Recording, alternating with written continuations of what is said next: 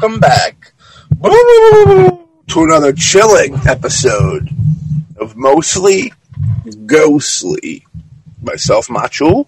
and We have Ray with us from very far away. Well, I can't say far away because depending on where the audience is, you could be closer than usual. But uh, Ray and myself are far away from each other. You know what I mean? Uh, even more so than usual. I guess I can use the same thing I just used two seconds ago. Um, Ray is off, you know, gallivanting over in Ohio again, doing his thing, you know. Uh, and I'm over here in Massachusetts. So, uh, Ray, how you doing over there? Uh, not too bad. Taking a little vacation. Yeah, that's what I like to hear. That's good stuff. You deserve it. You know what I mean? Um, good old Ohio. You fly or drive? Drive. How long of a drive is that? Uh, went straight through about 11 hours. All right, cool. Did you straight through or did you stop? Uh, no, no overnight or anything. No lunch. Just kind of packed some snacks, got in the car and went. That's the best way to do it. You know what I mean? Uh, you know, leave late, leave late, get sleep though. I wouldn't suggest anybody leaving tired, but if you if you're a night owl or you can sleep the night before leaving, I a trip like that, you bang out around midnight and you get there, late, you know, you hook it up. You get there, you go to sleep, wake up, do your thing. Wait, you know, it's one of those things. One of those things. Uh, this was leaving around 10, getting here around 9. I like that. Yeah, that's good. Yeah, ixnay what I said. Take that completely out of. I'll take that completely out of the show. That that's that's that's not not not worthy for my talk. Me me messing up like that. The um. Yeah, so without any further ado, we're going to pop up into this big themed episode for everybody out there. Um, we're returning the show, Mostly Ghostly. The entity of Mostly Ghostly is returning to Ohio as a group, as, as a full entity, um, spiritually in the realm. So, we wanted, since we were there, you know, mentally, physically, spiritually in the, in the realm, half physically, uh, we want to talk about some more things uh, that are that are tied up in the Ohio haunts. I know that when we did our Massachusetts haunting episodes, uh, we were told by people uh, in the physical form as well as the, their num the number of views of people that hit them that, that, that was definitely some stuff people enjoyed. Uh, we're shout out to uh, James Lamond from the 508 uh, Productions out there. Give him a shout. Talking to him right before the show, and he was telling me how much he loves to enjoy some mostly ghostly, and uh, we love for people to enjoy the mostly ghostly. But uh, so yeah, this time around, you know, knowing that people like those, you know, the stories that more uh, calculate their their neck of the woods or whatever. We're hoping the Ohioans will enjoy another episode from Ohio. So this time we're not really dumping, uh, diving into the prison. Uh, we probably will touch base, I'm sure, because it was a very well. I know we will because it's a hot spot. But um, we're going to talk about you know run through some other places in Ohio that are uh, known to be incredibly haunted. You know what I mean? So, uh, Ray, you want to say anything else before kicking off into these things? You want to any any more introduction to Ohio and the haunts? Well, if it were possible, there's a lot of places still closed down or have limits. If it were possible, I'd be visiting some places this trip. Yeah, no, for sure. Uh, we we're gonna travel out there, mostly ghostly. Uh, in the physical is two people in the physical. We'll be making our way out that way um, in the future. Uh, we've been talking to people all over the map, and um, everywhere in the map has hauntings. You know, and investigating teams, and we're making friends with all these people. Um, so one thing we do want to do in the future is we want to take the show on the road a little bit, uh, go to these places, and uh, you know, prop in there for the weekend, do some recording, and uh, do some investigating with the fine folks, and uh, bringing it back for a show. You know, so you know, with that being said, if anybody else out there is interested in something like that, hit us up in the mostly ghostly messenger uh, where we uh, acquired those other fine folks that brought these ideas to us. So, yeah, Ohio. So first on up for the Ohio is the old Moonville Tunnel in McArthur. Uh, were you familiar with that one at all, Ray? I read up on it a little bit. Yeah. Uh, the abandoned stretch of railway leading to an old coal mining town attracts paranormal enthusiasts hoping for a glimpse. Uh, the unfortunate souls killed by trains over the years uh, are kept there. You might also see a train, uh, see train lights, or find images of Frank Lawhead on your camera. Those hoping uh, for th- uh, for these ghostly encounters can trek nearby trails, some of which are along portions of the old rail line. According to a legend, in 1880, Frank Lawhead was in his train when another ma- another train coming caused a head-on collision. That'll do it. But do you think more people than uh, good old Frank Lawhead would be roaming those grounds? Well, if you're talking about uh, train doing cargo and not people, there probably you might have uh, the engineer and a few others, but not too many. Is it also true that that one man might have been the driver, and because of the guilt of killing those extra people, is why he's still there? I, I would think so. I mean, his emotional state when he sees it happening, realizing he's responsible, he's in distress just ahead of time because he sees it coming. Yeah. That that whole that whole emotional thing could have trapped him. Do you think there's something with death, like if you if if, if you don't see it coming at all, there there's a difference in that, or that little moment where you have that turn and you have you know like us like a couple seconds before it's over. You think that there that there'd be a difference within that, or you think that both those people could get locked into the same thing? I think both those. Those that never see it coming might get trapped there because they don't realize they're dead. Yeah, we often hear that the not realizing they're dead thing. Um, so that's what I was. I wonder how how like even if you realize like really late in the game that it's going on, you know, because I, I assume even even if you don't see it coming, you you you know when something's changing. You know what I mean? In in that process, even if it's right behind your head, bang, black, never again, no feeling, no, you don't even feel it. Uh, your your body and whatever it is uh, has got to understand something just went down. But they do say that that is why a good percentages of people are left behind like that is because they don't understand that they're even dead, which is what you know, unfortunate. Um, we also have Licking County Jail in Newark. Now, I know there's a couple. This is a jail. Yours was a full blown prison, right? Uh, I went to the reformatory at one time. Well, it, I think it's on that list, but it, it had been almost everything at one time. Okay. All right. Well, the, the, yeah, I thought so because I know we get there's there's quite a few jails and all the and, and, and, hospitals and all different types of things mentioned in the show in this article. Uh, the Licking County Jail in Newark, though, this historic spot offers ghost hunts and historic tours of the building. During your visit, uh, see if you can hear any disembodied voices calling out, like you know Ray heard at his place. It might be one of three sheriffs or 19 inmates who met untimely demises at the jail. Um, of course, you know, jails and prisons and stuff, they all, of course, they, they hold negative energy for all just the, the bad energy within it. You, you know, that's what, those are the people that did the crimes. Then you have the people that didn't do the crimes, the, the bad energy of that. Um, you know, not to mention all the bad energy created when you put those people together you know, and then not the, the, the bad energy you add when you have a small group of these of, of, of people telling these other people when they need to go into their their their rooms and tell them what to do and beat them up when they get bad and stuff. That energy, and then you also have energy, you know, the death energy, and the energy, you know, of these people. That, that when it says these sheriffs, you know what I mean. Um, those inmates were probably killed either by you know natural causes, some inmates by the others, and you know, you know, I'm sure there's a percentage of guards and such that uh, them. You know what I mean? Um, but when it comes to the sheriffs dying, you know, there's really only a few ways sheriffs would die in a prison, and it's usually not natural causes. You know what I mean? Uh, they were probably caught in the room with the wrong person, or maybe there was some type of jailbreak, or what, what do they call that when they kind of take over the prison? Well, they use, quite often the prisoners will take the guards or the sheriff, whatever. They'll take them hostages. Yeah, like natural born killers. And uh, what happen, what happens here is they, they get they get trapped in there. You also get uh, like you were talking. There's the negative energy, and also depending upon how old the prison is, Yeah.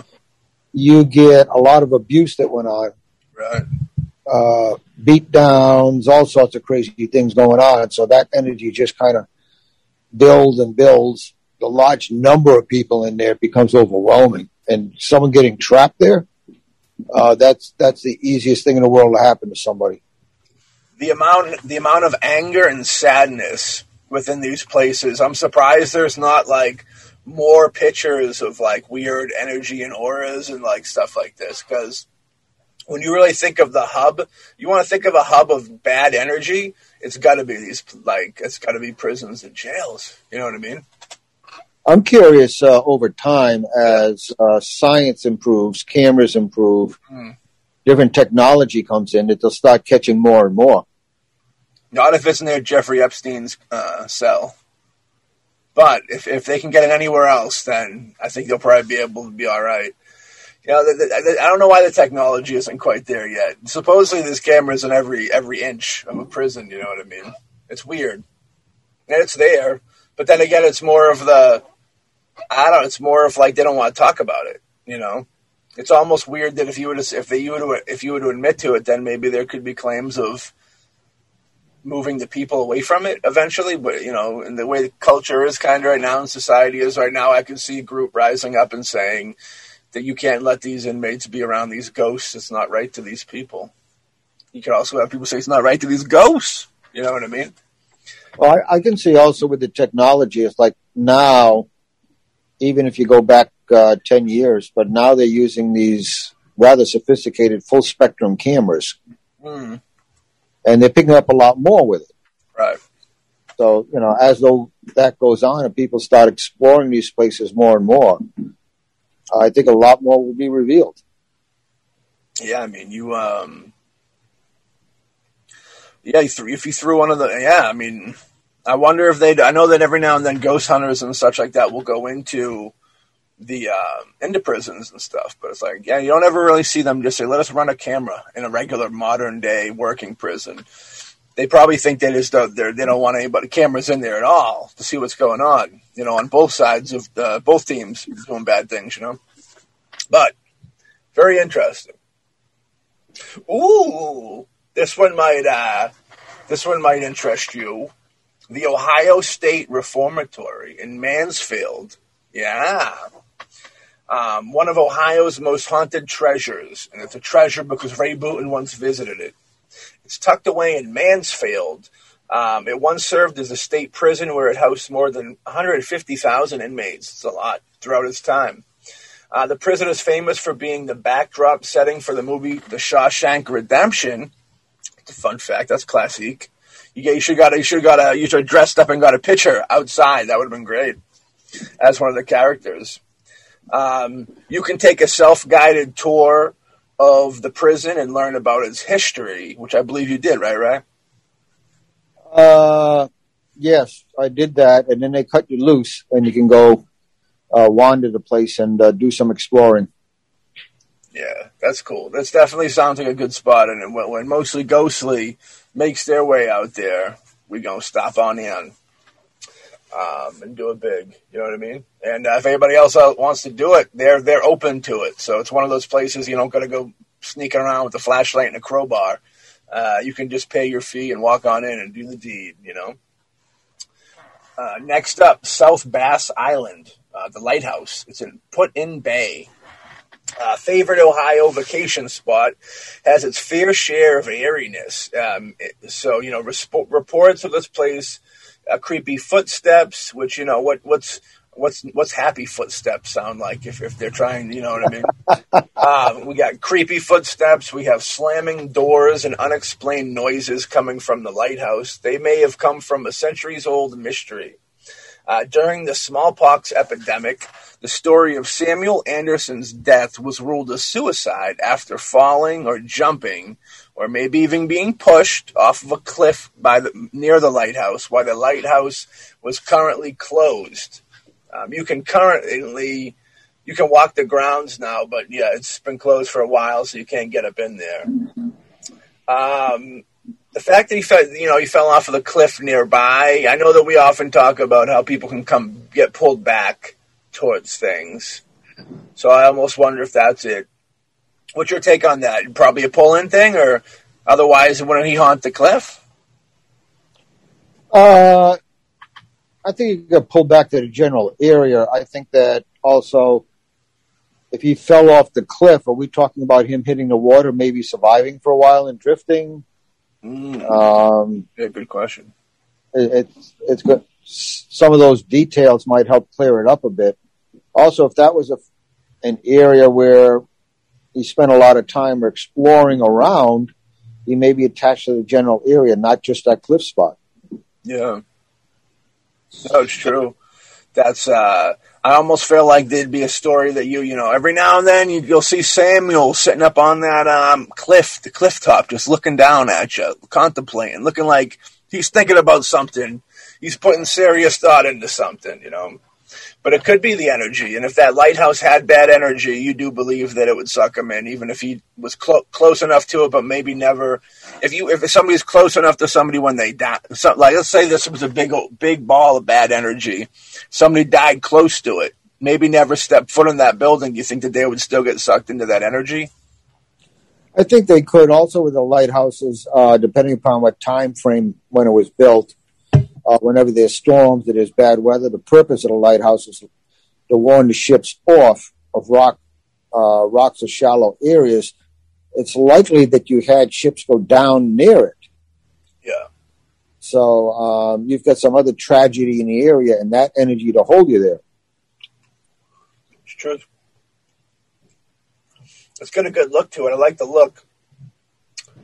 That pris that um that Licking County Jail Newark had a great look to it as well. I must say, you know. Uh, next up, the Ridges at Ohio University in Athens. On the hill overlooking Ohio University sits the Ridges. Several of the buildings are under renovation or have been finished. Like the Kennedy Museum of Art, haunted by JFK, don't you know? But the site was, I'm just joking, but the site was originally the Athens Asylum for the Insane. Uh, you'll get an eerie feeling just walking around. For more spooky encounters, uh, you want to check out several nature trails in the area, like the one that leads you to the Ridges Cemetery. You know, so the Ridges itself has its own cemetery, which that is a creepy thing to it too. You know, used to be an asylum, um, and that cemetery probably holds souls to people that were uh, tortured souls, maybe even tortured in the physical form while at that that that uh, asylum. What do you think? I can agree with that. I mean, you're talking about asylums back in the day. You had lobotomies, you had shock treatment. I mean, the treatment of people, they were just kind of thrown in there. Uh, some of them abandoned by their families. I know that uh, I was watching a documentary recently, and I think it was one down south, and it was common in a lot of states. If you go back in time, um, you could have anybody thrown in an asylum for just about any reason. I mean, that that could be that uh, the family says, "Oh, they're um, they act strangely." I remember one of the things I came across was uh, the people were too religious. So, depending upon which religious group was in in charge, they could have they could have competing groups thrown in, people from there. Yeah. Uh, it's it's just any ex- any excuse at all that they could come up with. There was a reason. If you had a little bit of money or you had some power or you just didn't like somebody, you could make up an excuse. And one time asylums were just a dumping ground for people. Yeah. Now you mix in the people that had legitimate problems, you mix them in there, and you've got a lot of tortured souls, so to speak, all locked away. And uh, the abuse in them was legendary uh, in the past. The uh, stuff that used to go on in there kind of chilled you to the bone. Yeah. And to go back to what you were saying about them putting people going in for any reason, you also have to remember this is a business at the end of the day. At the end of the day, and any business, nobody's a turn down business. So if you if you're offering to put something in and pay, then they're going to take it. Always remember that when there's a business, be careful. Be Careful. They're trying to do business. Next up, Molly Stark Park in Louisville. Um, on this 35 acre park sits the former Molly Stark Sanitarium, which opened in 1929 to uh, treat tuberculosis sufferers, uh, and the tales of the grounds being haunted by former patients still continue today. From time to time, Stark County Park District will host tours, but you can also hike the trails and enjoy a picnic there. Or check out one of its gardens, like the Celebration Garden which they have a picture of here, which is very nice looking, you know, nice gaze- gazebo effect, very beautiful. Um, yeah, you know, what do you think? What do you think about these sanatoriums where these uh, these are for the, in the asylums for the insane? The hauntings of that. I know we talked about briefly, you know, how terrible things can happen to these people there, and that's why. And you have people that you know aren't even really you know, mentally insane or whatever, just being locked up with these other people that are insane because whoever doesn't want to deal with them or whatever. Um, and that, you know, that will ultimately make a sane man insane, you know, a proof point look at society. You know I mean? You put enough crazy people around insane people, everybody turns insane. It's unfortunate that it doesn't work the other way where a bunch of sane people around an insane person would make that insane person sane but that insane person would in fact corrupt that sane person and, and intentionally and eventually make him insane. All right, what are you guys? what are you going to say about that, Ray? I was going to say who's really the sane ones. Uh, yeah. uh, uh, beyond that, another thing that was common in asylums um, is that the people were abandoned there. A lot of them were abandoned, and when they died, um, they were given makeshift graves it's not uncommon to find uh, cemeteries next to an asylum for the people who died there. Yeah. And quite often, what you find is unmarked graves, maybe just numbers sometimes. Mm-hmm. I mean, I know, I know one cemetery that was used like that that I visited, and it is haunted. Um, it was in Rhode Island, and uh, you can go into an area, and there's all these tiny stones, all packed up in this an area around the size of a football field. Yeah and they're so close they must have put some on top of each other. Mm. But they got numbers on them. These people don't even have a name. They were de- they were put in there, and there's number four, five, six, seven, mm. and so they live a tortured life in a place that um, tortured psychologically or spiritually, in a place where they were physically tortured, possibly most likely, and then with no dignity, they're dumped in the ground, and a number slapped on there. It's a burial plot yeah. no name, or nothing. And so that's just, and you have all of those those bodies next to the place that generated the ener- the negative energy, and those spirits are trapped. They're not even recognized as being human or given any dignity. They were just kind of. Some of them are. Some of the asylums are famous for they had these long tunnels that when someone died, basically what they did was took them downstairs, rolled them down a long tunnel to the back door, rolled them out in the field, and plopped them in the ground. Yeah, you know. Not even, no, no funeral, no nothing. It's like we got to get rid of the body. Okay, uh, there's, room in that hole. We got room to dump one more in there. Dump them in, seal it up, put a number on. That's plot number six seven six. You know that also leaves a, a room open for uh, bad folk, maybe outside parties that would kill people off maybe uh, a, murder or maybe a mafia thing or something where they just said they knew they could go there and say for a little bit of money, you know, I just throw this body in with the rest of them. Nobody will ever, nobody will ever find out. And if they ever dig up the bodies, it's one person they're looking for amongst a hundred. You know what I mean? What's your take on? You think anybody's ever just buried uh, their own doings, their own bad doings there to kind of just let it blend in with all the rest of the mess? I I think that's not only possible, I think it's highly likely. The other thing is that um, they didn't, if you go back a while, they didn't spend a whole lot of money on anything like embalming when these people died. Yikes, yeah. They, they were just dumping them in the ground. So you get bodies in there. After a while, they're not going to be able to tell which is which. It's not like they kept extensive modern dental records or anything of that sort. So it's kind of mix and match, trying to figure out who's who. There's, like I said, there's no, no dignity uh, going in that way. Right. Are you familiar with the embalming technique at all? A little bit. Like what? Yeah. Like what? Um, you know what what it actually goes into it. You know. Well, they they any parts that are likely to start going bad make the body very toxic right away, like your internal organs, stomach and intestines and stuff. They take all that out and bag it, and they put it at the bottom of the coffin. Uh, they do uh, pump embalming fluids so that the body doesn't rot too fast. They also do what is called packing. They have used in time. They use different materials. With uh, at one time, like they used uh, cotton, and what they do is they would pack your mouth so that the cheeks don't collapse. Yeah.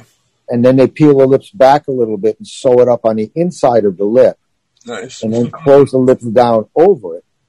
And so it, it keeps the mouth shut and you've got the lips giving the, you've got the packing giving the face a full look. You get the embalming fluid in there, kind of maintaining the tissue and, and veins and everything. And then after that, they just slap some makeup on, and someone goes up there and says the most ridiculous thing in the world. You got oh, it. They, oh, they look so good. Really? They're dead. Yeah, that's quite. I just actually googled it. And I got. I have a picture. I got the, the walkthrough and pictures, which is uh, they're cartoon pictures for anybody out there losing their lunch right now. Um, they're just cartoon pictures. It's pretty PG. But yeah, well, I know it was like a. They take out the blood. They, they they take your blood out, and then they throw. They put the embalming fluid in, and that just kind of like dries you out, right? Then they fill you in with whatever. Yeah, it it's it slows down the uh, process of the body rotting, basically. You know, which I feel to be the worst part of dying. And I know you're not even there, but it's still the worst part of dying. Ugh, I, bloating up. Whenever I see those, I, I haven't seen them in a long time, and that, and they're still vividly with me. That's how much of an impact they make. Um, but yeah, the, when you when you when you go out and you, they don't find you for a little bit. Oh my god, dude! Pray to be found immediately. That's all I can say. Because when they don't find you, it's horrifying. It's a horrifying deal.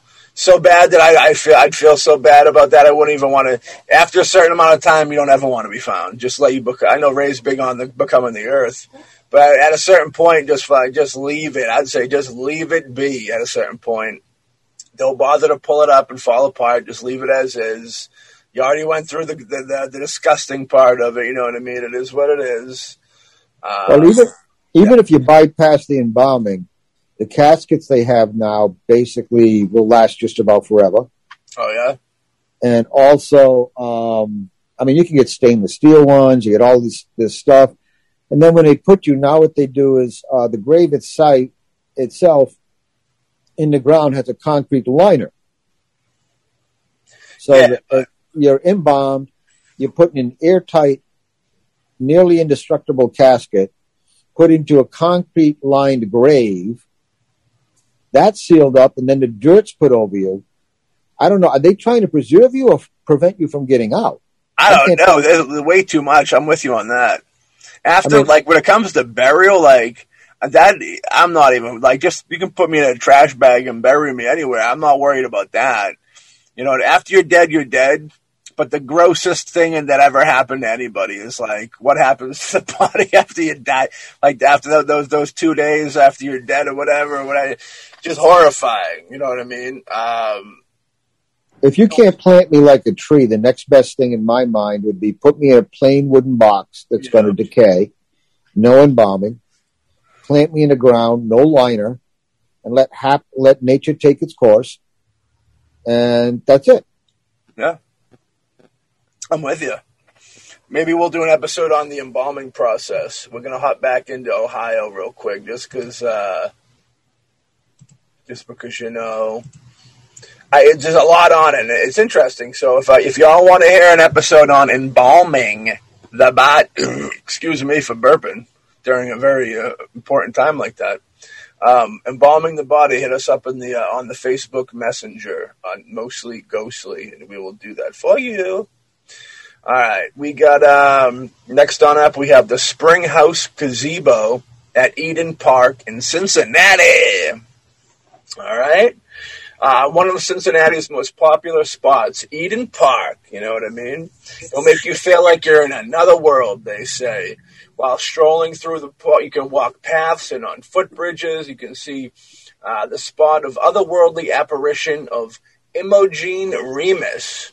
Imogen Remus, I dig that name, whose ghost reportedly haunts the Spring House gazebo near Mirror Lake. Now, there's really no um, backstory on why Imogen Remus uh, haunts this area. I assume uh, my assumptions maybe a committed a suicide. Uh, it's a park. You know what I mean? Sometimes people go to parks because it's got a beautiful look to it when they want to say sayonara. Um, you know, they want like a good, you know, nice vibe around them. Um, this one actually looks like they have some pictures, which looks pretty ghostly. It does. Have, it has that faded look, which I always appreciate as a spectator of these things. But um, I wish I went a little more detail into detail on what exactly they think uh, caused caused the caused Mister Imogen Remus to be there forever, or at least his presence to be there forever. Yeah, I agree. It'd, it'd, be good to find out why. Was it a place she uh, went, you know, like since childhood to be alone? Was she trying to escape something bad, or was, was it a peaceful place she loved? Why would she keep you to? Was she killed there? Yeah. I mean, it would be rather interesting to find out what the backstory is and why she's in that spot in that park. And you know, in a situation like this and repetitive hauntings, do you think that there? What do you think of um, them not actually being there, where they actually did die and got to go wherever, but the the the situation, if you will, is mirrored, or the situation is constantly on repeat, but them themselves and their mind and their spirit is somewhere else. What do you think of that? Um, I think yeah, a residual haunting. It may not be a residence, but the a residual from that person is in that place. That could apply to the park as well. Um, it's the energy imprint left behind, uh, kind of caught in a loop, and we just we see the manifestation of that energy in that place. A lot of hauntings, um, residual as opposed to intelligent. Uh, when you go back, well, going back to when I went to the reformatory, yeah. Um, I would say okay, definitely was intelligent. I was doing, uh, I went into a, and this, this again goes to the better equipment. I had a digital recorder with me and I went into a cell mm. and I said, you know, okay, I'm in, I'm in your cell now. Um, how do you feel? And then I said, okay, uh, do you want me to leave? Then I said, I'm, I'm going to leave. Something along those lines in progression. I remember when we listened to it in the background after the first statement, you can hear a voice say, this is our place. And then uh, when I'm asking about leaving and stuff, you hear a voice say, get out. And this wasn't, it was not a ghost box where, uh, or spirit box where it uh, uses the radio frequencies, etc and it's jumble noise. This was just a recorder, my alone in the cell, and it picked it up. Now that's an intelligent haunting. It was responding to what I was saying. Yeah. So yeah, that's that's one thing. But I'd say a lot of hauntings that people see, they are not uh, intelligent. They are residual. They're an energy imprint that's there, and it's just what the people used to do. If it's that park with this lady, it's where she used to walk. Yeah and that energy is still there. Maybe that energy was manifested when she was there because she loved it so much and went there so often that it retained some of that energy. I'd be curious to look and see uh, what's underneath the surface. Is it mm. quartz? Is it limestone? Um, also, water re- retains uh, energies. What's in that area that could have retained her energy if she's seen walking in the same place all the time and make it a residual haunting? Yeah. They're just like pictures in a book, Danny. That's what it's like. So they're more like pictures than actually that you see. You can't really interact with them. Yeah, it's kind of like a, a video loop. They they don't react no matter what you do. It just happens. You may catch it uh, visually, uh, or if there's a sound attached to sound, but there's no interaction whatsoever. But if you were to if you were to talk to it, um, and look, wait for a response. You think you pick up some type of that, that you pick up an energy. Now we also we always talk about if you're looking, you're looking to find something, open a door, and um, you know you could let the wrong thing in. Do you think that you, you know if you see somebody sees something walk across their their living room, and even though it's just kind of a, a picture in a book, if you will, then they go, hey, hey, hey, hey, what do you, what do you, hey, what's going on? Do you think something in the void would almost, in the abyss, would almost hear hear that attention or that that seeking for for a response and come forward that quick? I don't think so. I think that residual haunting basically is a low level imprint. Yeah. And uh, it's not, not really that much of what I would call an active or interactive type of energy that something could manipulate. It, it's it's uh, yeah, it's just an imprint, like a, a footprint in the mud. Uh, best that could happen is something else comes down and steps on it, and you lose it. True. Yeah. No, I'm with you on that. Just, you gotta be uh, delicate. You gotta be delicate with these things. Um, next up, Malabar Farm State Park in Lucas, uh, home to the late Pulitzer Prize winning author Louis Bromfield.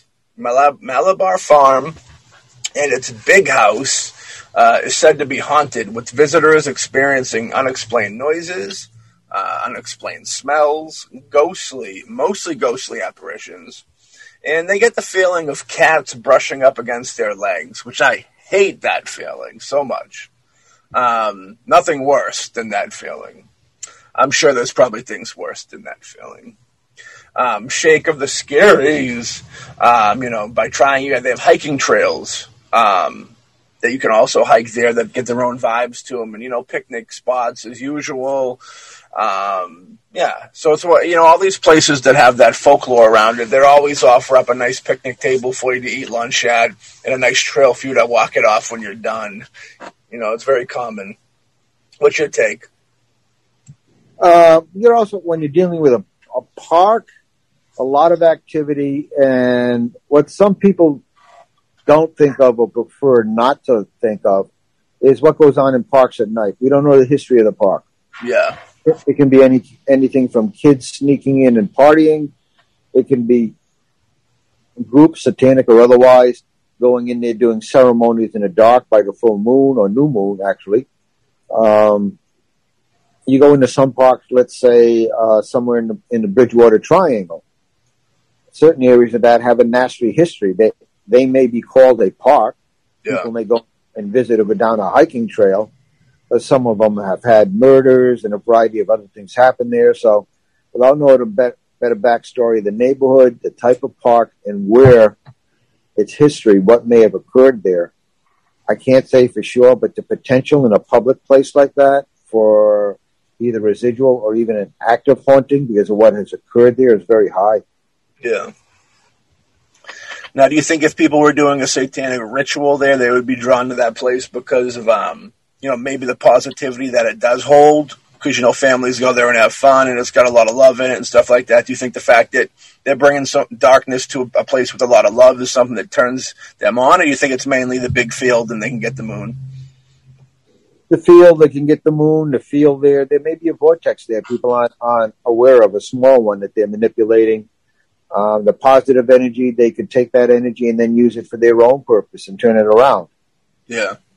Um, the, the potential in places like that is very, very high uh, for both the physically the place to be manipulated, such as a place to hide, uh, a place to go into and do do whatever ceremony it is, and also any energies that may be there, good or bad, evil that has occurred there, or even uh, try and feed off of uh, some of the good energy and use it to your purpose. And most parks are just big clearings, so there were at one at one point there was probably trees and stuff there, so it was all cleared cleared out for whatever reason, whether to be someplace to gather and maybe worship the sun or whatever, or maybe it was a big grounds where you know there was someone who lived there that maybe uh, was a, a ruler that people didn't like, and they had to do away with that person, and then when that person was done away with, they burnt their home to the ground. You know, you never really know what was on these open lands forever ago. Well, the, the classic thing that uh, you come up with a lot in investigations is, and whether it was a massacre or a burial ground uh, for Native Americans. Mm, I mean, that's a big quite one. often, yeah, quite often, a lot of times. And I remember looking at a documentary uh, and where they were doing a certain area, and there had been a massacre there, but the local townspeople never spoke of it. Of course. And it was like a nice area. There was a historic site. Tourists could go through. And whenever they asked anybody about it in the town, they refused to speak about it. So it's kind of like these things happened for one reason or, or another with one group or another. I mean, if you go down south, there could be a nice park, and who knows? Maybe at one time in the past they used they used they had a hanging tree there. hmm They're, they're not going to broadcast it. They're just going to say, "Oh, look at a beautiful park with that old oak tree." Right. They used to broadcast it though. It used to be entertainment. They're, they're, The like whole town would gather around. I mean, that, to me, that was kind of weird. It was like, "Oh, let's get the kids together and go see the hanging." Johnny hasn't seen his first one yet. He's only five. I mean, That- that- kind of like really. Oh. oh no no no no no no no. that that's even more so what they don't want to talk about. Not that it actually happened, but that that was Sunday's activities after church was going to watch whoever stole apples that week get hanged in front of everybody. But the other thing too is that you, you add in you add in the fact that all of that went on, and they someplace hi- denies the history and hides it as a park. Yeah. And now, now people go in there, and they wonder why they see spirits Right. or images, and it's it's like really reveal what it is, and may tell you why that place is haunted. Yeah. Humanity is very very good at least trying to hide its sins, so to speak. Uh, humanity is the devil. You, are you familiar with that? Humanity is the devil. Uh, I was thinking about that the other day, and that, that came to my head. It's an Integrity album, a good album if anybody hardcore fans out there. But you think about it, because certain people will say the devil's not real, you know. So if that was the case, I I feel like the next best thing to the devil would be humanity. Am I? Am I? We, you know, and then the whole being being followers of God, and then kind of being ushered out. What's your take on that, real quick, and then we'll jump back into Ohio. uh, being Beckham, uh, being ushered out. Oh, you're talking about being kicked out of Eden. I feel like as in general, like in in the sense that people say there is no devil, what would be if you were to if you were to subscribe to that thought, what would be your opinion of somebody saying that humanity is actually the devil? Um, I would disagree. Humanity is simply, in that case, ego. Yeah, Um, the, the the sin. I mean, if you go to the oldest text possible, um, it wasn't. uh, They always portray it as uh, biting an apple. It wasn't. It was a tree. It was a fruit from the tree of knowledge. Apple is never la- na- named in the old old writings. And the tree of knowledge was that uh, the the sin wasn't that they really that they ate the apple. The sin was that they determined that what was right or wrong, that naked Right. was bad. So they, the first humans, decided that they had the same authority as God to determine what is right or wrong, and mankind still does it now. So in That's that what- yeah. sense, they're, they're they're still living in in. Uh, that's why they they're still living in the situation that they're in, and they're not one with the divine. I think that I think there's a I think we share I think on paper we share a lot of traits with you know the one known as the devil a little bit as as a human as humans. You know what I mean? I think so. One the biggest thing we share is that the devil. If you go back to the the origin stories of Lucifer, Yeah. what was the one thing the devil did? Disagreed and exhibited free will to go against God. Right. What is the one thing that Adam and Eve did? Free will, disagreed, ate the fruit, and then determined for themselves right and wrong. So we, yeah, we share a common trait Right. with the devil. It's true. I mean, Well- I, I, we have a little bit of both. I feel I've said before within us within our structure.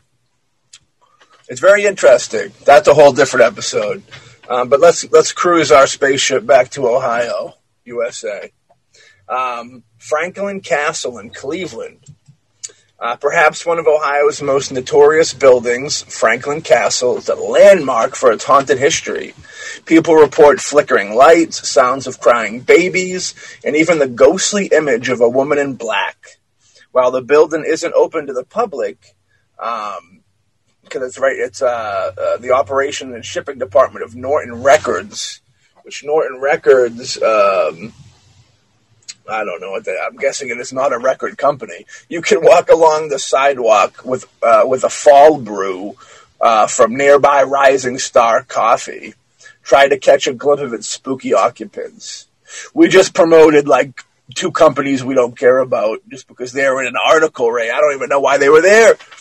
Um, forget about it. So, anyways, Franklin Castle in Cleveland of course Castle's going to have a little. They got some history to them, so yeah, you're going to have yourself some uh, some issues on your hands, right?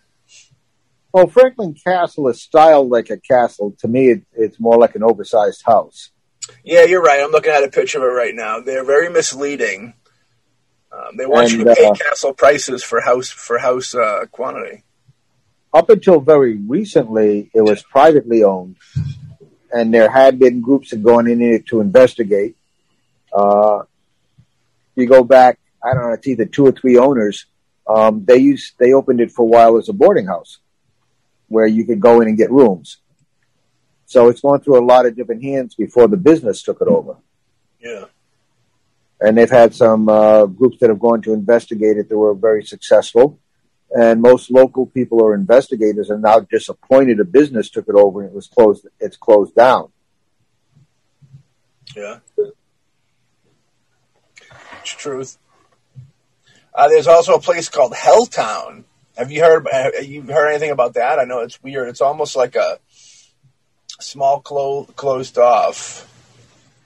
I heard the name. I one time knew a little bit about it, but I, it, it slips me at this moment. The people uh, of the former town of Boston Mills, which we can create uh, appreciate the Boston part, uh, were mysteriously ordered by the U.S. government to leave the town in the early 70s. Whether satanic activity, government conspiracy, or mutated citizens led to the town's sudden evacuation, the abandoned homes, buildings, uh, and streets are said to be haunted today by the spirits of those who didn't want to leave. Now, when they say whether a satanic activity, government conspiracy, or mutated citizens led the town's sudden evacuation, that would lead me to believe that mutated citizens showed up on the scene, government people did, and satanic activity did. What, what, you, what, do you, what do you gather from what I said?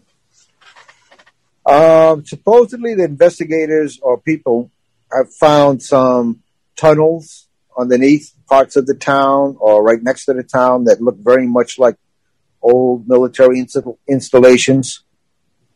So you look, you have the potential there for experiments Mm. or the military doing something. Um, to the point of when I say tunnels, I'm not talking about something someone dug out with their hands, like escaping a prison. This is, you know, like concrete, four walls, floors, big metal doors. So that that sort of thing, and uh, experiments that supposedly went on in there, possibly uh, chemical or biological. Uh, it's one of the theories that uh, the tunnels have been were located, but the theory is that uh, that led to something that contaminated the town. Now, some people doing the investigating or the exploring, at least for a while, I don't know if they still do, if they got caught, basically uh, got arrested and carted away. It's something like the government still doesn't want you checking that out. Yeah. But uh, yeah, the, the idea of uh, they're doing things that, that went out of control, and the town paid for it by getting uh, people paid for it by getting thrown out of the town they lived in. Well, they have mutate. It was mutated, not mutilated. I, I, I misread. Mutated citizens. Now, what that reminds me of is it reminds me almost like a spill, like to go what you were talking about, biological, chemical type government testing. Maybe a spill happened that leaked out into that town. Um, maybe some people were infected. If, if if it says that there's mutated citizens that led to this happening, then that makes me believe that this, ha- you know, people seen some mutated folks and said, "What is going on here?" You know what I mean? So they do play into the part. And if that's the case, it does sound very much like something went awry in, in, in a test. Maybe there was an explosion and something leaked out. Um, usually, I don't think the government would tell the people, "Hey, something happened. You should leave." They probably would have just let them die or kill them themselves, so there's nobody to tell the story. Um, you know, usually when things like this happen, that's the story you hear around it. Um, and then, you know, they haunted by the spirits that didn't leave. Those are either people that I guess would have stayed and the chemicals would have eventually got to them, or they're spirits because they chose not to leave. You know, maybe the wicked plan was to poison people and send them into the into the good old U.S. to to spread that virus or whatever, and they didn't want to do it and uh, they were terminated over. You never know. Who, who's to say what the actual truth could be? But uh, I don't know where satanic activity plays into this, unless it was some dark, you know, the government trying to make, you know, trying to reach reach out and touch something from the other side, not really caring what it is. Then I do understand. I would, I, I could get that vibe. I do feel like there was, if not now, at one point there was little agency that they're they're they're that worked for the behind the scenes of the government that their their focus was dark art stuff, almost Merlin magic type stuff to try and figure out different maybe weaponry or maybe mind control type stuff.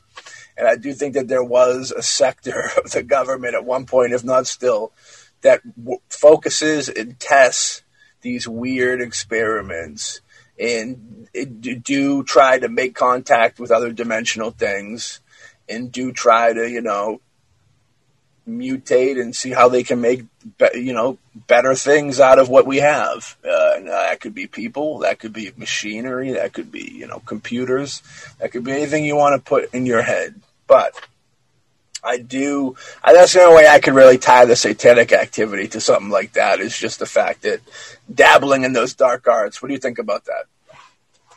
I think the satan. Well, two things for the satanic. Whenever there's anything where it goes wrong and it's haunted, there's a certain segment of society that always says, "Oh, it's it's satanic, it's evil, it's," and they just throw that at anything. Yeah. Um, that could also be, yeah, that they just do that. The other is that if you've got an abandoned town supposedly haunted, Mm-hmm. Then you're going to have groups, whether satanic or not, that are going to go in there and try things, whether it be rituals, whether it be seances.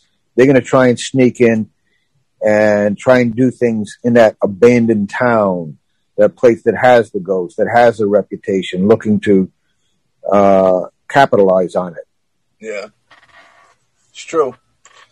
Definitely true. Um, next up, we uh, have Beaver Creek State Park. Alrighty. Um, you know, parts of Ohio's canal built in the early 1800s can be found throughout this park, and two canal locks, which is like the part, the little, the, they close the doors so that it cuts off the water. Uh, two of those in particular are said to be haunted by ghosts of canal workers who died on the job. Um, now, the picture, the picture they show of this lock, it doesn't quite look it's maybe it looks like it's maybe you know maybe ten feet high.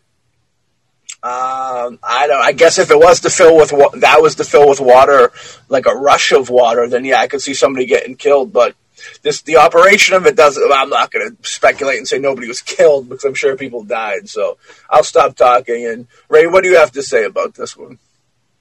Well, I've seen actually. I've gone through New York and seen some of the systems. Uh, oh, some years ago, went on a went on a, on a vacation and went into New York and saw part of the older part of the Erie Canal.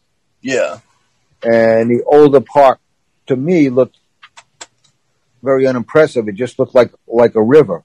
Yeah, and they had a they had a very old lock system there, but then I'm thinking back, what they had for ships at that time were a lot smaller smaller barges.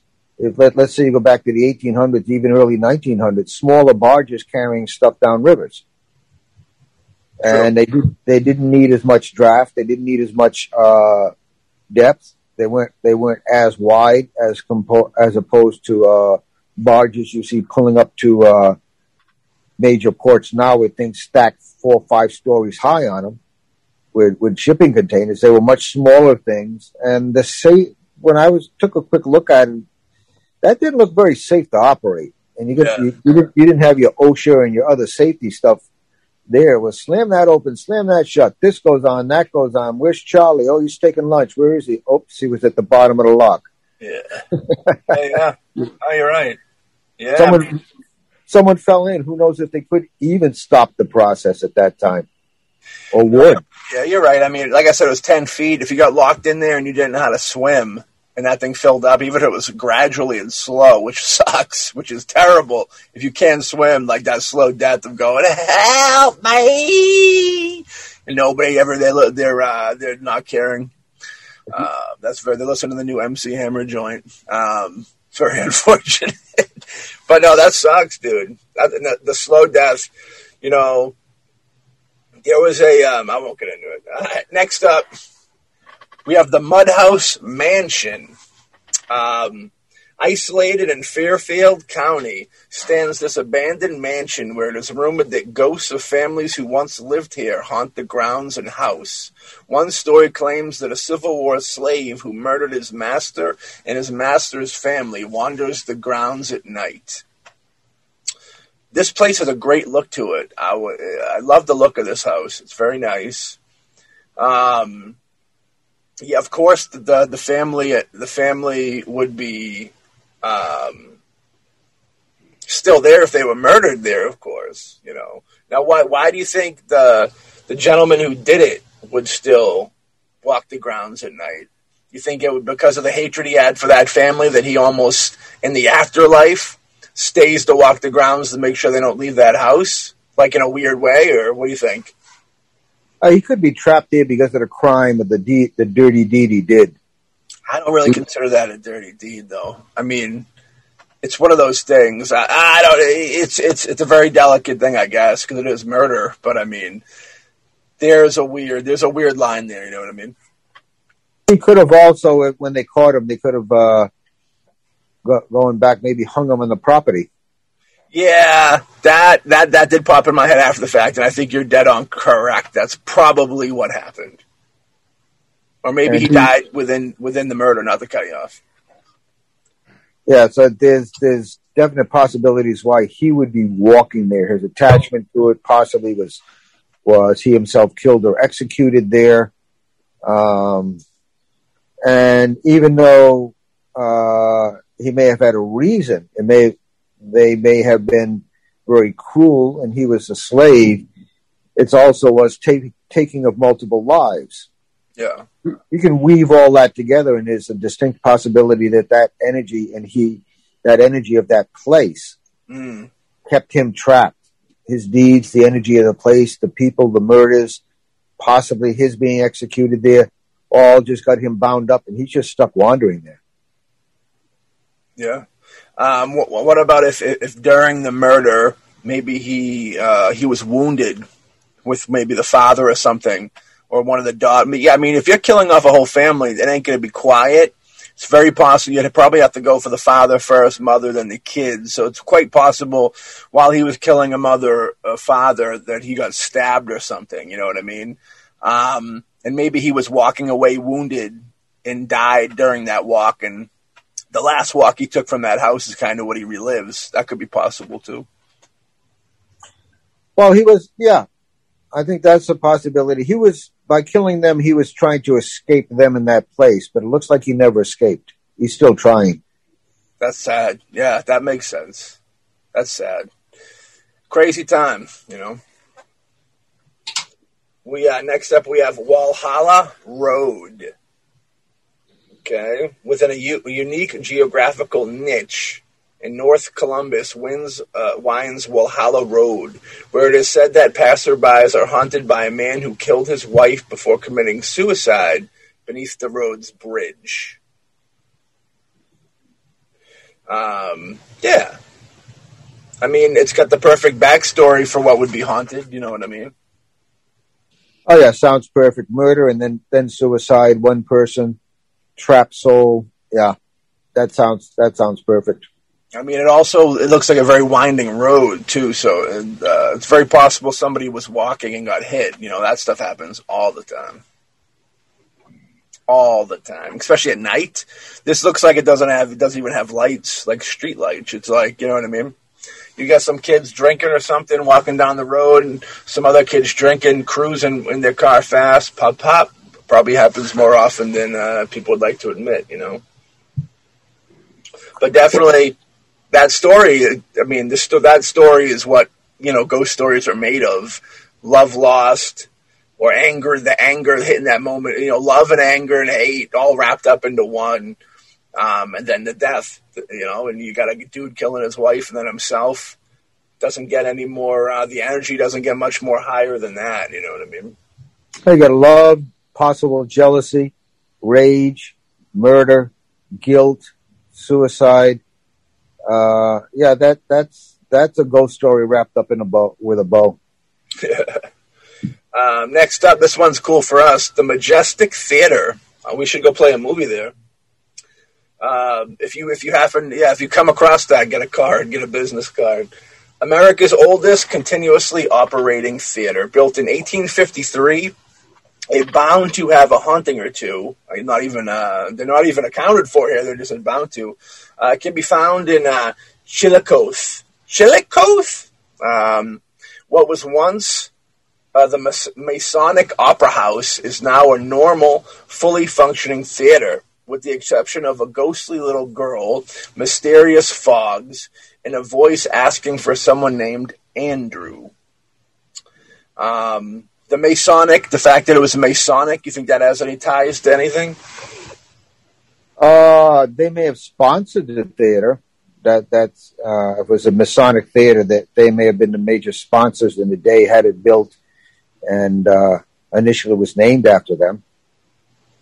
You don't think that they actually maybe held some secret, you know, some secret showings at that at that uh, closed closed down theaters? I know they do get into theatrics a lot sometimes with when they're doing rituals, right?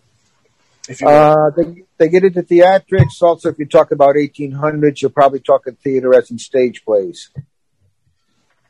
Oh yeah, uh, I don't, I don't, I don't know what it, what it is now. And they, uh, to me, if you were wanting wanting to remain quiet and do something secret, you wouldn't do it in this big theater you just built for the town you'd have everybody at the theater while you're at the other end of the town doing your secret rituals and ceremonies. Yeah. It, it, it's a distraction, just like on another topic. I think right now, Area 51 is a distraction. I'm looking for area number 52, where the real yeah, things go yeah. on. So I don't, I don't know if it's tied into any secret Masonic rituals or anything. I know the theaters themselves, they pack with people. Uh, plays and movies are emotional. Yep. Um, particularly theaters with uh, that have a lot of plays. There are a lot of accidents that go on. Yeah. And some people get hurt, people die. So potentially it being haunted, I wouldn't doubt it. I wouldn't doubt it at all. Any any idea what, what a ghostly little girl or mysterious fogs or the, the the voice asking for Andrew would be? I don't know. The creepy part about that is you, you said a voice asking for, and my head popped Andy, and you said Andrew. Uh, so, yeah. yeah, I know you felt something. So there, was there, there was something there. The little girl, I'm thinking of a child or someone, someone who probably worked there, spent a long time in there. Whether they died there or not, I don't know. But uh, if you're talking about someone working in the theater that didn't have a lot of money, then they bring their child to work with them. They either stay in the dressing rooms or backstage, whatever, while while they're working. So that child could have grown up there, and that yeah. child childhood residual energy is still in that place. That's a good point. Yeah. Could have been her favorite thing. Could have been her favorite place, favorite place to go too, and then maybe she passed outside somewhere else. You know. Yeah. Got sick or something. Got some tuberculosis. Uh, which was floating around going into our next one, the Lima Tuberculosis Hospital. I don't think we talked about Lima in the previous one. Hidden behind a small neighborhood on Lima's far west side sits the abandoned TB ward where the ghosts of patients wander the halls and hospital, uh, uh, hospital grounds. I can tell you right now, teenagers definitely party in this building. Uh, there's no doubt about that in my mind.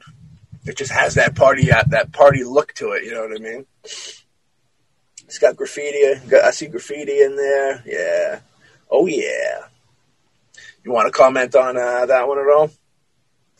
Uh, tuberculosis hospital before treatments, a place of suffering. A lot of people suffering. Yeah. A lot of pain, a lot of suffering and death. Fear. Usually when fear, when people went in there, they didn't come out. Yeah, and I mean, if you're if as you progress, you know, nobody wants to die uh, for the most part, and um, you know, tuberculosis, I believe, is like a uh, a lung thing, a fluid in your lungs or something, so suffocating. So if you get it, and you're seeing you're seeing your your the dude in the bed, or the dudette in the bed next to you, choking her last breath away, like you're going to be very afraid for you for you, the next three weeks or whatever that you're alive. You're going to be like you the fear you're going to be com- coming off of you and just seeing uh, and, and, the worry and sadness a lot of bad energy yeah. a lot of negative energy there also tuberculosis uh, currently the whole monitoring and treatment of it is a lot better than it used to be at one time basically being sent someplace like that that was a death sentence yeah i know i, I worked in healthcare for a while and uh, i used to get have to get regular TB test to to make sure that I didn't have it to continue working for like another year. So it, it, but at one time it was kind of like you you got tuberculosis, you got sent there. Uh, people kind of okay, let's get a plot. We know they ain't coming out. Horrifying. Horrifying. Next to it, another castle, Squire's Castle. This one's a little bigger than a house, looks more like a castle. Um, it's in Cleveland Metro Park. Uh, there's a there's a, shadowy figure with a red lantern that they could see um, by this at night. You know what I mean? Which makes sense. You know, I think you know anybody. You know, people have been around forever, so when they die, you know, in the lantern thing. Maybe it's not a lantern. Maybe it could be a head. Woo! Could be Jack Lantern. Nobody knows. Um, tricky stuff for sure. You know, but yeah, I don't know. That's kind of seems like one of those old regular ones. Um, we've got Fudge Road Bridge, Gratis, Ohio. Uh, Fudge, Fudge Road is a narrow gravel track that winds its way through most rural part of Preble County. At one point, a steel bridge carries the road across Aukerman Creek. It is said that a young mother threw her unwanted, ooh, shit, threw her unwanted newborn off the bridge. Or in some version of the tale, the baby was stillborn and the mother hung herself from the bridge. That almost makes more sense. The idea of a mother throwing her baby off a bridge, uh, it's horrifying. A lot dead, let alone alive, is like I, it takes a unspecial type of person, very unspecial type of person to do something like that. Um, in that situation, right? Do you get any feelings from that, like what you think might be the right story? Um, I don't know. I think uh, possibly killing herself, uh, taking of one's own life is uh, is is very traumatic. Killing a child, despite how repulsive that thought is. There are people that do that. Right. Well, that. see, my take on that one is I don't think she even did. The, my vibe that I catch is that it wasn't. Yeah, it was terrible, but wasn't even. It wasn't a murderous thing. I catch it more like the father was a piece of shit, and like she was so hateful towards the father, and so hateful towards the situation of what's going on uh, that she that's why she did it. Like typically, I don't think she's someone that's going around murdering people. You know what I mean? I think it was just like a it fell on her lap as a gigantic inconvenience, and uh, which is definitely no reason to do something like that. You, you don't want your baby give it to an orphanage or something. There's plenty of people out there that would love to have a baby that can't have kids. You know what I mean? Um, but I think it's more of a matter of that. I think it was like maybe even she got a little possessed. She had so much hate in her heart. She got possessed by something. She let something in that would let her do something that evil maybe she did something. Maybe she did it and then hung herself after. You know, maybe it wasn't uh, wasn't the baby wasn't still in her when she hung herself. You know, you never you never can tell. But no matter what story you want to go with, um, motorists uh, they say crossing over the bridge you can you can hear an infant crying, um, and if they if they if they park at the bridge and they say "mama" three times, you can hear an infant crying. Um, you can hear me crying if you you know what I mean. That's horrible. That's like going there to mock a dead baby. That's like fucking terrible. That's awful stuff. It's more of that like going to the Lizzie Borden house to sit on the couch where she killed her father. You know what I mean? It's more of that weird, disrespectful stuff. What's your take on that? You think that, that that's what they're catching, or you think that they're doing that three times things almost like uh, opening up a doorway for whatever to come through? I think there was a tragedy um, associated with that bridge. To me, it sounds more like people hijacked that tragedy and made it into a haunting. They're using like the Bloody Mary thing, right? Three times in front of a mirror. Um, they're using that, and the fact that the story varies so much is that yeah, there was some sort of tragedy there. Now maybe she killed the baby. They didn't want to. The family or friends didn't want them uh, her portrayed that way, so that said the baby was stillborn and she killed herself, or she could she could have she could have killed a baby and then herself. But somewhere in there, there's a truth, and there was death there. Mm-hmm. The death became a legend. The legend became a haunting, and now people are piling things on. Stop in a bridge, cry three times, or say uh, mama three times, yeah. three times, and a baby speaks back to you. So now people are feeding it mm-hmm. and putting their energy into that, and they, have created a legend uh, around the tragedy. And like in our last episode, they're actually creating something with their energy that's so. going to respond to them, their belief in their energy. It's true. There's also a tale linked to it uh, where they, they think that there's a mysterious beast that lurks in the woods that takes shelter under the bridge, which could be possible too. Um, it could also be very possible that there's kids, teenagers partying under this bridge, and when somebody goes, "Mama," does the mama thing, they just go, you know what I mean? And realistically, dude, they could do make any noise, and you're gonna horrify whoever's up on top of the bridge trying to communicate. You know what I mean? You can do the ABC. Oh, they, they, they, could have done that, and while they're trying to run away or uh, something, and they're in the bushes and something, someone sees a shape in the dark and the bush is moving, and now there's a beast that goes along with the baby crying. Yeah. I mean, who, who knows? I mean, to me that that to me that one's probably the shakiest of the bunch because uh, it really sounds like that. Like I said, they took a lat uh, a tragedy and they built a story around it and a legend, and people are exploiting it for their own amusement. Yeah, it's true. You know, that's the, tr- the, the sad part about it that's the dealie. Let me see here. the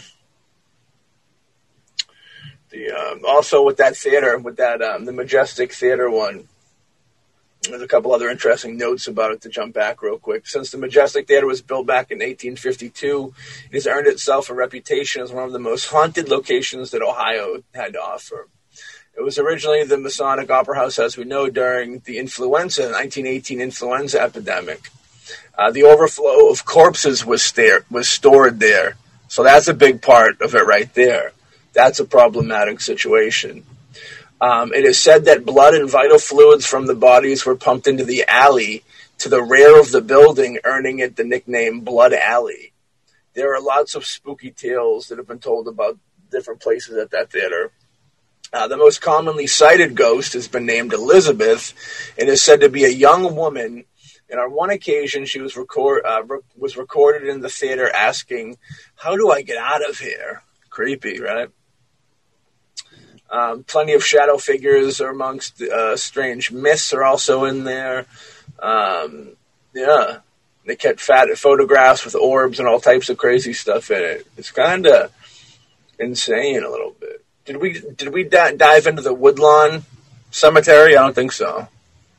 No, we didn't do. We didn't do the Woodlawn. That that theater. Once you start adding in what happened during the during the 1812 pandemic and particularly the medical practices, then I mean, here you had all this contaminated blood and fluids and stuff, and what they're simply doing is washing it down the drain in the street. Horrifying. Yeah.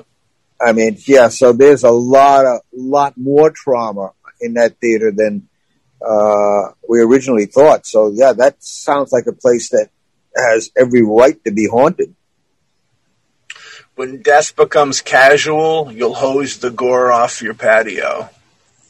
That quote by Matt Fisher. Very nice. Um, Woodlawn Cemetery. If you visit Woodlawn Cemetery in Dayton, Ohio by the day, uh, then you'll have a good time. It looks very nice and it's very picturesque. Uh, the burial grounds are very cool. Um, but, you know, however, you don't want to go there at night. You know, many witnesses have reported a female spirit who is usually described as wearing a red shirt and jeans with a blue sweater around her waist. She is said to wander forlornly through the trees. Um, you know, people, when you have someone that just kind of wanders through a cemetery, that could be anything from the, a, a spirit of someone who passed, um, maybe a spirit of somebody who wants to come try and see another spirit or something. What's your take on roaming cemetery vapors and entities? Uh, well, one is I'm surprised it's not the lady in white because that's the most common thing you see in a cemetery. Right. Is a lady in white. This one has a lot of detail to it, so that puts it as kind of a strong presence and a lot of energy to be able to manifest. It's kind Uh, of whether- too. Yeah, whoever, whether it's someone in the cemetery or someone who was attached to somebody in the cemetery. Maybe uh, if you take, um, let's say you lose a spouse, you're attached there, there your whole life, you visit the cemetery a lot. Someday you're buried. Maybe let's say you're buried somewhere else, Yeah. and you spend a lot of time uh, visiting the cemetery your spouse is in Right. Because you're looking for them. You were separated at death, and you still are in burial. So it could it is uh, that has to be a strong presence to be able to uh, provide that much detail Yeah. when seen, particularly since only seen at night. Right. And it's Very, pretty very modern. strong. Yeah. It's pretty modern dress too. You know, the red shirt and blue jeans and the all that's more probably wouldn't last maybe fi- no more than fifty years. That could have been. Yeah, and it, it, what they don't say is, yeah, they say that's there, but the history of the cemetery, as far as we know, that person could have been attached to someone there, and when they couldn't let him go, maybe they killed themselves in the cemetery. Right. That's a good. I mean, yeah. trapping their energy there in that place where they used to go all the time. I get the vibe of a girl that her boyfriend had an overdose, so she went to the, his his gravestone and she overdosed on drugs. That's the vibe I get from that. That's the vibe I got, at least.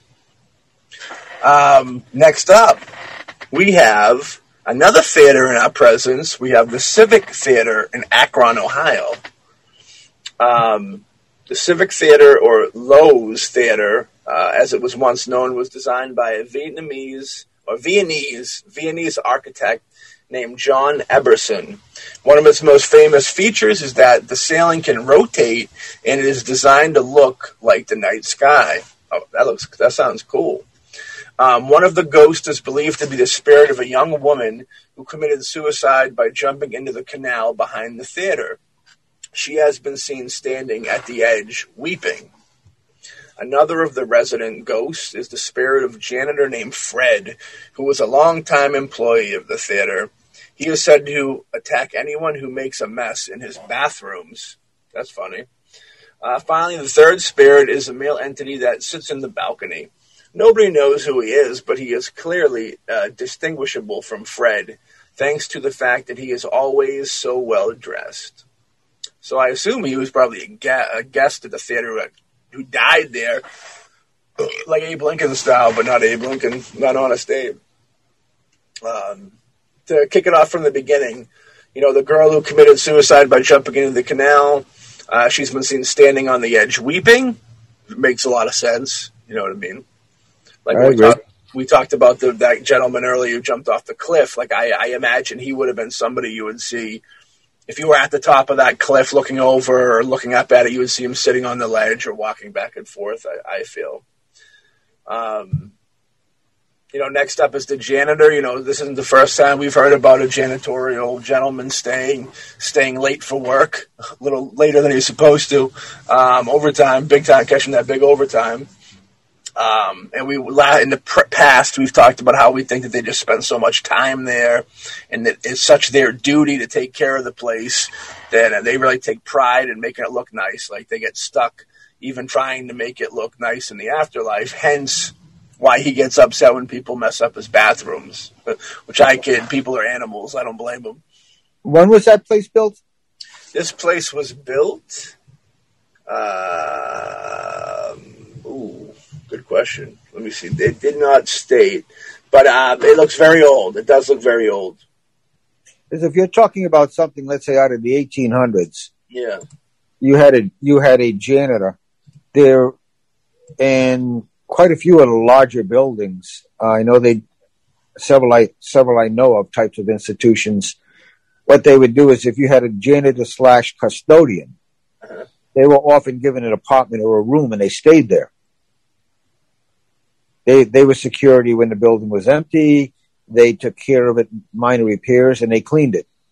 And quite often it was uh, single men, and they would they would give them that place, and that was their home as well as their work.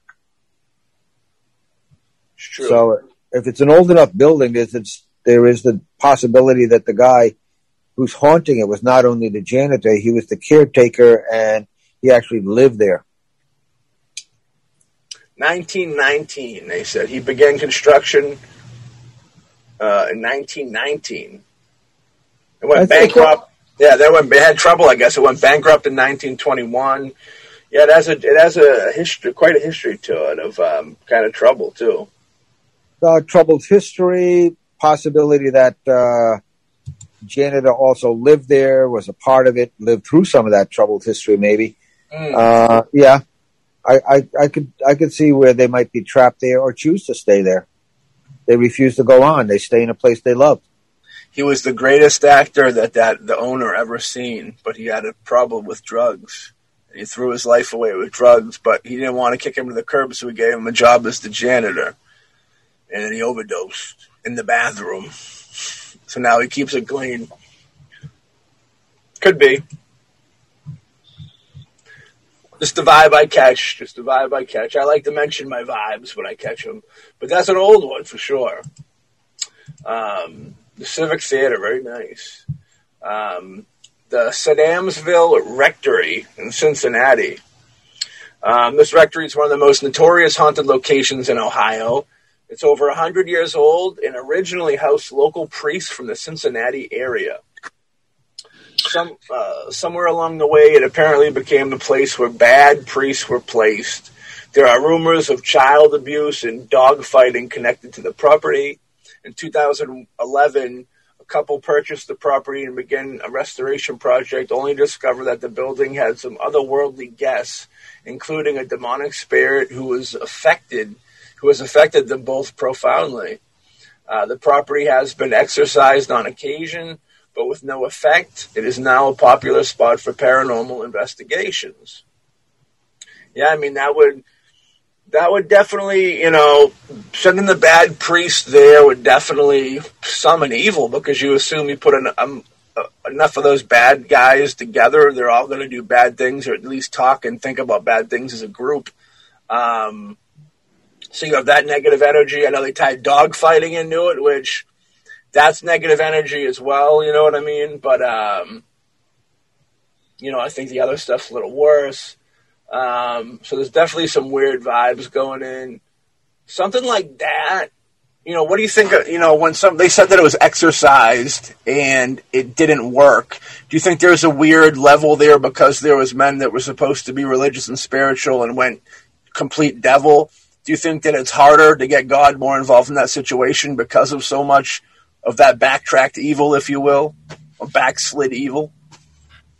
Um, if you take someone that commits themselves to supposedly Yeah. to a life of good and preaching the word of God that takes the opposite road, in fact, and com- commits what are abominations on children, um, then you have, uh, to me, one of the best or ultimate uh, vessels for evil to manifest. That that is what it's doing, and then you collect a bunch of them together, and who Yeah. knows what they did when they were collected together.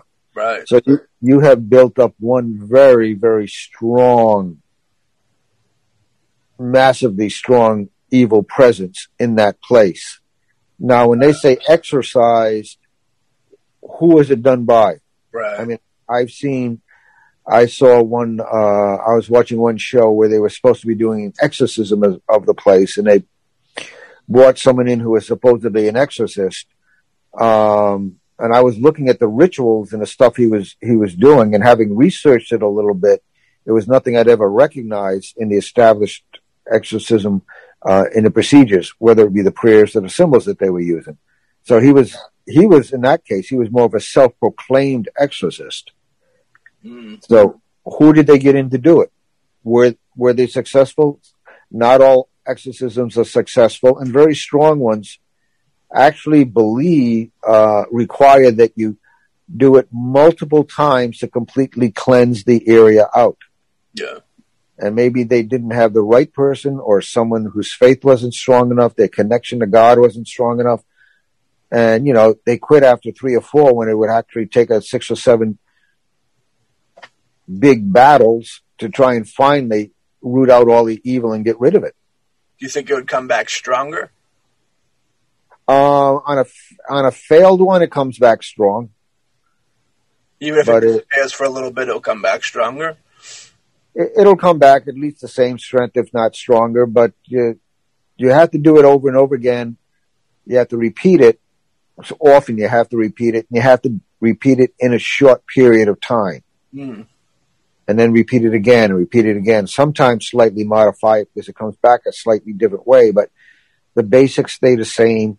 And it's not like, oh, we did it. Oh, three months later, the place still has a bad vibe. Let's go back. You should probably be going back the next day and then the next day and then the next day Yeah. until the place, the place is clear. Not, uh, once in a while get someone in there to, you know, it's kind of like sweeping a, you sweep the floor. The floor is going to get dirty again. You want to keep it clean. You sweep it every day. Yeah. You're going to have sweep that place out until, until it is clean, uh, spiritually sweep it out, so to speak. Do you think after an exercising, if the homeowner went into the house and either spoke or thought something like, Are you still here? You think that'd be enough to bring it back? It might be enough to start to open that portal again. It might be enough to start to start to bring it back or give a little opening. It can start weaseling its way back in. Did a, pro, like a, a, a, someone going in and doing exorcism would would would give them a, a real a good one would give them the proper you know education on not to do things like that after the fact. I assume, Yeah. but you, can, you can't assume. Only assuming will make an ass out of you and me, Ray. You know that. Um, next up, Lafayette Hotel in Marietta, Ohio. Um, Lafayette Hotel was actually built on the ruins of another hotel, the Bellevue, which burned down in 1916. That could carry some bad karma. Um, the Lafayette opened in 1918 and was managed by a man named Reno G. Hogue. He died in 1944 and passed the job down to his son, S. Durward Hogue. It wasn't until Durward passed on that the paranormal activity at the hotel began, leading many to surmise that it is a, his ghost that haunts the third floor of the property. Lights flicker and bulbs shatter on their own. The elevator behaves strangely and will often travel up to the roof on its own. As well as the ghost of Durwood, guests have noted a female apparition in Edwardian attire sitting in the Riverview Lounge. So it almost sounds like there's multiple ghosts at that place. Um, Durward, you know, the thing with Durward, I think maybe the vibe I catch is, you know, uh, he felt like he maybe was letting the father down by dying and not having a kid to pass the business to. So I think in a way he feels like he has to stay there because he doesn't have a bloodline to continue. What do you think? Uh, like you staying here to take care of the place, attached to it, an obligation to it, whether it's an obligation to the family or the place itself. Just uh, has has to stay there. This place is under their care. Death is not going to stop that. You think like a dying wish on, on the father's deathbed, he said, "No matter what you do, keep this going. This is this is our thing. This is our family. This is our legacy." And then that the son took that so so much to heart that even when he died, he stayed there. I think that that's a possibility. He threw himself into it so much, and it could possibly be the father's uh, dying wish, but he threw himself so much into it that he became one with the place. Yeah. He he became attached to it in such a way that um, he, as long as that building is standing, he's going to be there. Yeah, I mean, to the right person, that responsibility would would weigh very heavy. You know what I mean? Like that would Yeah. be the most important thing in their life was to make sure they kept that going. Next up, the Bissman Building. We talk about Bissman? I don't know. No, we talk. It's it, no, we didn't. The Bissman Building in Mansfield, Ohio, built in 1886 by the same architect that designed the Ohio State Reformatory. It's a little wonder that its airy facade bears such a striking resemblance. It doesn't uh, just share its physical appearance with the Reformatory, but it also shares a film appearance too. Shawshank Redemption, perhaps one of the greatest movies of all time. A very nice movie. I like it. Um, but it's also in that, you know, it made its way into that film as well. It's where Brooks and Red stay after they were paroled from Shawshank. Not only has it made appearance in the film, but has also been a focus of numerous paranormal shows, including Ghost Asylum, Ghost Hunter, Taps, to name a couple. Uh, reports of paranormal here are rife, with common and feeling of dread and sadness, particularly on the third floor. Um, now, the, th- the other building had a third floor situation too, and I know that three is an important thing in the spiritual world, right? Right? Uh, it is. Uh, if you if you're looking at the reformatory, that was simply huge. Yeah, I mean, and you also go into basement, uh, subterranean, and that was uh, solitary. yeah, So if, if you're talking about a third floor in this place, uh, that, that you're talking about right now, I'm curious to see what happens on that third floor. So you ready? Here we go. Many people report an overwhelming sensation of darkness when on this floor. Disembodied footsteps, voices being po- being poked and pushed, black shadows and dark figures caught in images are, are, are some of the more common occurrences. In past investigations, where where investigations have received audible responses to their questions, one particular piece of audio, um, they asked if they could speak to Ruthie I don't know who Ruthie is, but a voice was caught saying, "Is Ruthie here?" So, I don't know. In, ad- in addition, people have witnessed the spirit of a woman throughout the upper floors. People in Victorian clothing, and sounds of people working. Maybe one of them was Ruthie. You know, what can you do? You know what I means? But that's kind of uh that's we're, we're, we're gonna we're gonna cut it there, ladies and gentlemen. All right, for Ohio. You know, we don't we don't want to get too deep in there because Ray's over there. He doesn't have his tag team partner with him. He's over there alone. If they if they ever came, we gotta be quiet if they ever came running for him. You know what I mean? But Ray's a strong man spiritually and physically.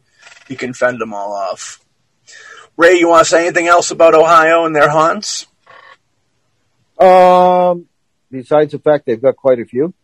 Oh Good one? yeah, we left some out. Yeah, Well, I know that uh, I remember to drive out here, and you were mentioning the different um, the different towns or the cities that the haunts were in, yeah, and I was thinking, yeah, I passed by that city, oh, passed by that town. Oh, see the sign for that one. That's in the town next to where I am. That's, and it's kind of like, oh, I'm in a good area here. I mean, I, I can probably less than an hour away is, you know, five or six of those places from where I am. yeah. To the south, let me say, I know there's to the southwest, north. I'm not sure about east. Uh, all all in an hour or less. So I'm at a place right in the middle of all of them, Yeah. and uh, I find that's in, interesting. Once this uh, craziness gets over and more states start opening up and businesses open up, um, I would love to spend even more time uh, in this area, just going from one place to the other. I want a few days off to try and recover, process what happened. But yeah, just just go and compare all these different places, investigate them, see, research them, and find out what's going on in Ohio. Yeah. Ohio's the spot. So, with that being said, you know what I mean? We're gonna uh, we're gonna rack this one up. We're gonna chalk it off. We're gonna end it up. You know what I mean? So everybody out there listening, if you're interested in more Ohio hauntings, you know, check out the web. You know, it's up there. We left a few things out. We talked about a few of the really cool ones. There's some other cool ones out there. Um, and maybe we'll be gathering, going over to Ohio in the future to do some more interactives. You know what I mean? We'll we'll be doing that for y'all out there. So, with that being said, we wish all of you a uh, fantastic evening uh, and a good morning all at once. Check out Mostly Ghostly's Facebook page. Best way to communicate with us. Tell us what you like, what you don't like. We have a uh, Boombastic Media. That's kind of our production company. They have a YouTube page. They also have a Facebook page if you want to pop into that. Um, but uh, yeah, the bunch of other cool shows on the network. Pop in, check out, and uh, word. We also have a Boombastic streaming on Patreon if anybody wants to get down and dirty with that. Um, but yeah, another hot shot episode for y'all out there. And we'll catch y'all on the next episode of Mostly Ghostly.